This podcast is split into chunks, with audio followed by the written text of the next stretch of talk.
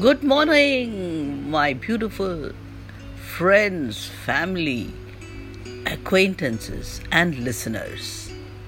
Never stop doing little things for others. Sometimes those little things occupy the biggest part of their hearts. Be thankful for today because in one moment the entire life can change. So, blessings and grace and good health for everybody today and evermore. Thank you.